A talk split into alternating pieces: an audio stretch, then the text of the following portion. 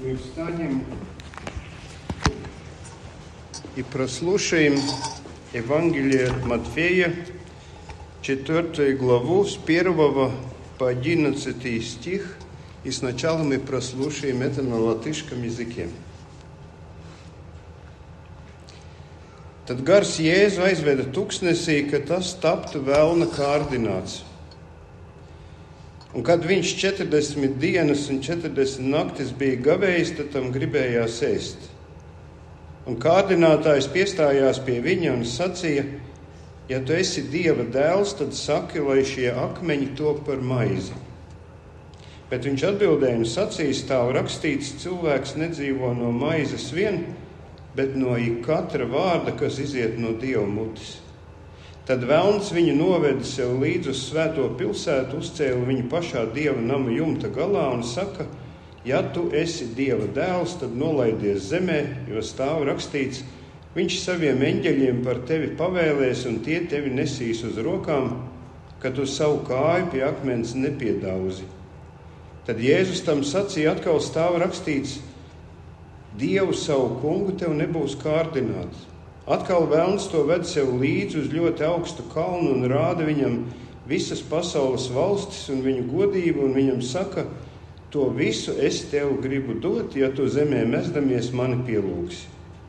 Jēzus viņam saka, atkāpies sātan, jo stāv rakstīts, tev būs Dievu savu kungu pielūgt un viņam vien kalpot. Tad vēlns viņu atstāja un redzi, eņģeļi pie viņa piestājās un viņam kalpoja. Tas ir tā kunga evaņģēlijs. Это Евангелие, Святое Евангелие. И теперь на русском. Тогда Иисус возведен был духом в пустыню для искушения дьявола. И постившись сорок дней и сорок ночей, напоследок залкал. И приступил к нему искуситель и сказал, «Если ты сын Божий, скажи, чтобы камни сии сделались хлебами». Он же сказал ему в ответ – Написано, не хлебом одним будет жить человек, но всяким словом, исходящих из уст Божьих. Потом берет его дьявол в святой город и поставляет его на крыле храма и говорит ему, «Если ты сын Божий, бросься вниз, ибо написано, ангелам своим заповедает о тебе, и на руках понесут тебя, да не приткнешься о камень ногою твоею». И Иисус сказал ему, «Написано также, не искушай Господа Бога твоего». Опять берет его дьявол на весьма высокую гору – и показывает ему все царства мира и славу их, и говорит ему, «Все это дам тебе, если, пав, поклонишься мне». Тогда Иисус говорит ему, «Отойди от меня, сатана, ибо написано, Господу Богу твоему поклоняйся и Ему одному служи». Тогда оставляет его дьявол, и все ангелы приступили и служили ему.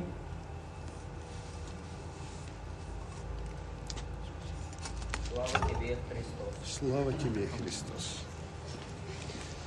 Садитесь, пожалуйста.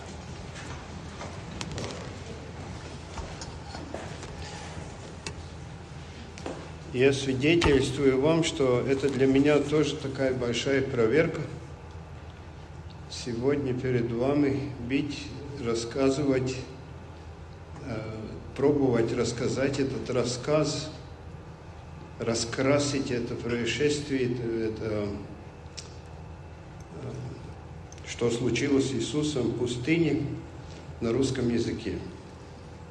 И я решил, думая про это, что я буду сегодня говорить про языки.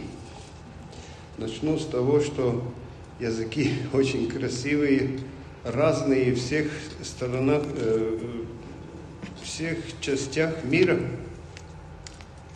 Так оказалось, что Евангелие написано на греческом языке и даже не на том поэтичном древнегреческом, но на очень простом языке людей, которые жили в то место, в то время, где Иисус проводил свое служение.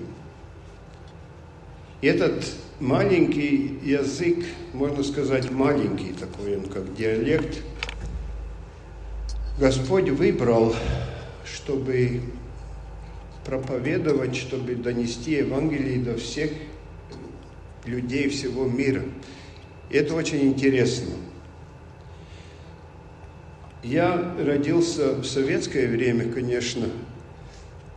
здесь, в Советском Союзе, в Латвии, недалеко, изучал русский язык в то время, и как ваш пастор Евгений сказал, это было время, когда свободно не можно было э, проповедовать, нельзя было Библии продавать, покупать, дарить. Я это не искал, не искал в то время, но осознаю, как, э, как хорошо, что сегодня мы это можем, но это для меня такая проблема, знаете, я когда рос, я ни одного духовного слова и не, не изучал. И чтобы вам что-то рассказать на русском, я очень благодарен, что я должен сперва заглянуть в греческий. Подумаем о языках.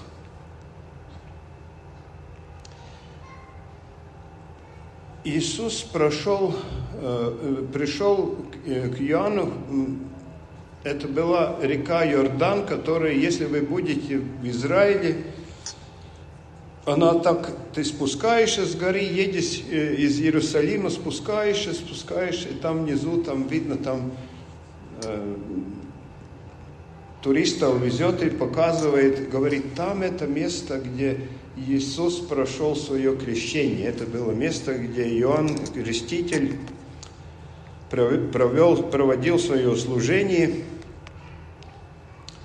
И потом, э, как мы слышали, он прямо от этого места поднялся в пустыню. Очень интересно, что э, то слово, которое на русском языке переведено как искушение – на греческом языке, на этом древнегреческом языке вообще-то звучит как испытание или проверка серьезная. Испытание или серьезная проверка.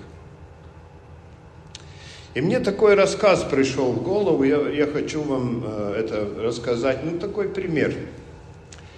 Э, мы в Латвии ездим на поездах, таких же поездах, какие когда-то здесь ходили. Долгое время пассажирские поезда у нас э, были произведены, тоже 40, 30-40 лет назад, такие уже старые. Вы знаете, как в поезд это надо по лестнице там заходить. И где-то 10 лет назад уже правительство решило, что нам надо новые поезда, новые времена, людям надо удобные поезда, чтобы использование Долгое время там прошло, чтобы найти комфортабельных, таких современных, в то же время, чтобы у нас денег хватило. Нашли в Чехии завод. Пока там все договора, там европейская помощь, довольно много времени прошло. В прошлом году купили первые восемь. Чтобы привезти их из, Ри, э, из Чехии в Ригу, Чехии другая ширина рельса, у нас другая. Э, делали это грузови, грузовыми машинами. Там. Время от времени кто-то в газете пишет, что два вагона приехали, еще два вагона приехали. И тут э, уже месяц назад кто-то там сфотографировал э, и Э, что уже едет, поезд уже собрали в Риге вместе, уже едет там по одному маршруту, и кто-то хотел попробовать, как он ездит, пошел на станцию, оказывается, он приезжает, затормозит, открывает двери, сразу, сразу закрывает и уезжает. И потом оказалось, что это вообще проба, это испытание. Он едет без людей, один, э, один день э, он едет там мешки с песком, набирает скорость, потом тормозит, потом пустой, потом полупустой, мороз едет, проверяет, как эти все печки работают. Не знаю, как они еще кондиционер будет испробовать. Почему такой э, пример я э, привожу? Потому что перед тем, как доверить этот поезд людям,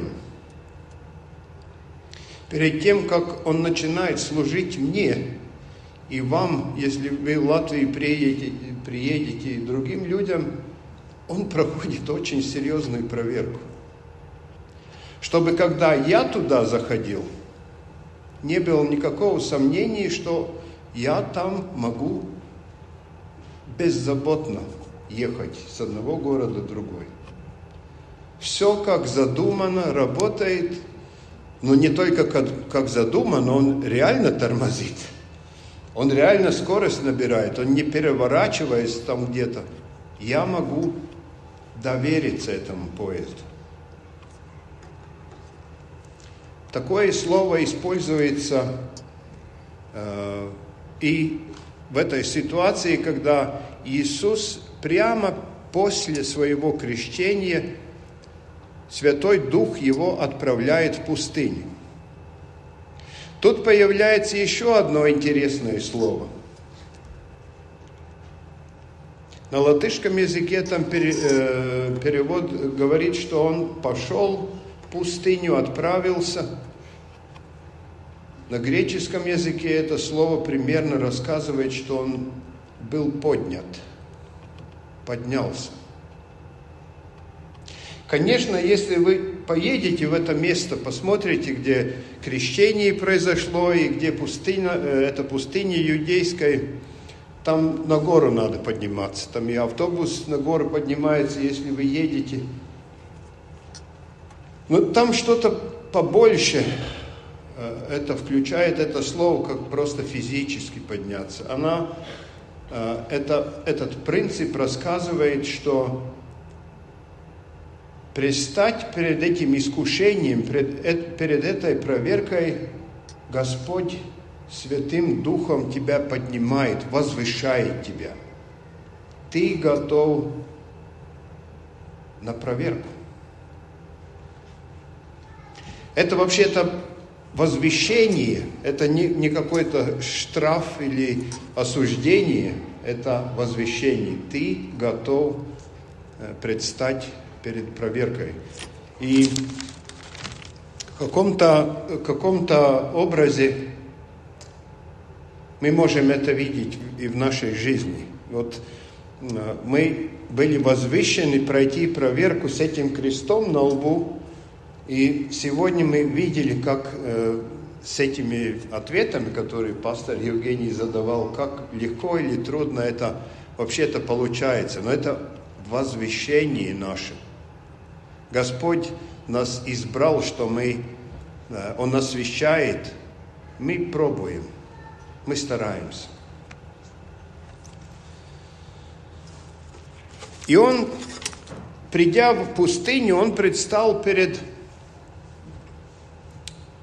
дьяволом. Очень интересно, что русский язык включает, латышский язык это не включает, но русский включает оба имени этого, э, этой персоны, которая совершает искушение. Дьявол – это греческий диаболос, который означает что-то такое, который осуждает, но осуждает таким образом, что пожаловать не хочет. Что-то такое, которое про другого создает ложную, ложный рассказ и только с одной целью, чтобы разрушить взаимоотношения, чтобы разрушить персону, э, конкретное лицо. И Господь, Отец Иисуса, позволяет своему Сыну, снимает все заграды и предстать перед этой персоной. Это конкретная пустыня, иудейская пустыня. Если вы будете в Израиле, опять я такой, как рекламу делаю тут немножко. Собирайтесь с путешествий, спросите, может, какая-то группа здесь может быть создана. Эта пустыня такая заманчивая, там туристы приезжают. Я помню, почти каждый раз, когда я приезжал, нас предупреждали, пожалуйста, не пробуйте идти в эту пустыню в одиночку. Кто-то там, э, может, дома думает, я попробую пройти этот путь Иисуса, это 40 дней, но я за два дня, может, за три могу пройти. Она, пустыня очень заманчива. Люди теряют ориентацию и там э, на солнце погибают просто. Реальное место. И в это место очень тяжелой, э, в очень тяжелой ситуации, в такой тяжелой проверке Иисус один перед этим перевести на русский можно проверяющим, с лицом которому дозволено эту проверку, ему дозволено. Отец, Создатель мира, позволяет своего сына, э, своему э, единородному сыну предстать перед этим э, проверяющим.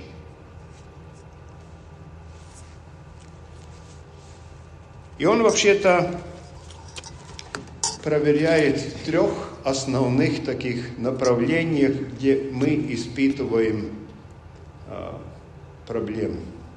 Каждый из нас испытывает наши проблемы, наши искушения, наше падение как раз в этих трех. Самое первое. Ты голодный, можешь, Сын Божий, эти камни э, превратить в хлеб. Разве э, не было бы хорошо, если Господь всему, что мы нуждаемся, наша плоть нуждается, Он все бы превратил в хлеб, все бы превратил в материальные средства, которые у нас не хватает. Какой был бы хороший Господь? Многие люди так и думают. Это одна из причин, почему люди говорят, Э, или прекращают взаимоотношения с Господом, когда, они говорят, если я верующий, если я следую Господу, почему мне недостаток? Почему я э, бедный, а там есть богатые? Я слышал очень много таких отговорок и рассказов и трагедий. Человек уверовал, потом встретился с какой-то материальной проблемой, и вера эта просто пропала. Если Господь такой, то я больше верить не буду. Я слышал такие слова. Это самое первое, самая, может, простая из, из причин, почему люди отказывают, отказываются следовать Господу. Вторая причина, она очень интересная. Я помню, когда я изучал, когда я изучал э, теологию, у нас был профессор, немецкий профессор богословий, очень такой хороший. Я должен сказать один из примеров. Он был с хорошим таким чувством юмора, и он нам всегда говорил, что, знаете, если вы хотите знать, кто хорошо знает Священное Писание, посмотрите на дьявола. Он знает Писание наизусть. И он, когда встречает Иисуса в пустыне, он там э, читает ему Священное Писание, Псалом он ему читает. Он говорит, разве не, вы, ты не знаешь, что там написано в Священном Писании? Мы, я сегодня уже в богослужении два раза слышал этот псалом. Это 90-й псалом. Я кому-то просил, кто был готов прочесть два стиха из этого. О, на русском.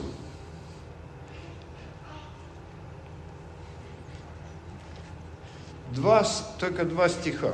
То, что э, дьявол читал Иисусу в пустыне.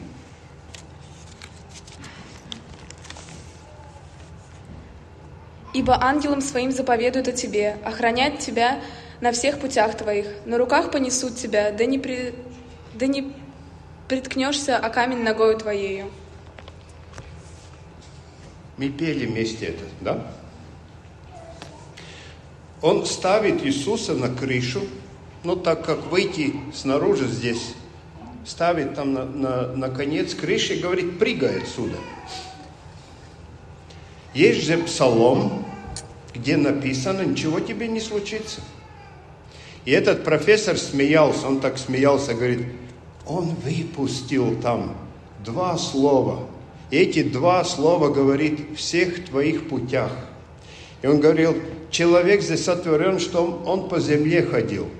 Он не сотворен, как птица летать.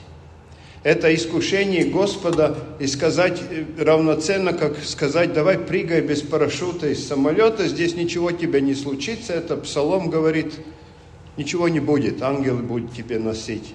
Я помню, как этот профессор смеялся, он говорит, ха-ха-ха-ха-ха. Дьявол там крутит священным писанием. Это очень серьезная вообще-то вещь, где мы падаем. Мы берем какую-то часть из священного писания или что Господь, Господь говорит, пробуем. Кто-то нам говорит, это можно выпустить, это можно... Потом говорю, нет, такой Господь нам не нужен. Не получилось. Прыгнул из самолета или с крыши и отказываемся. И третье,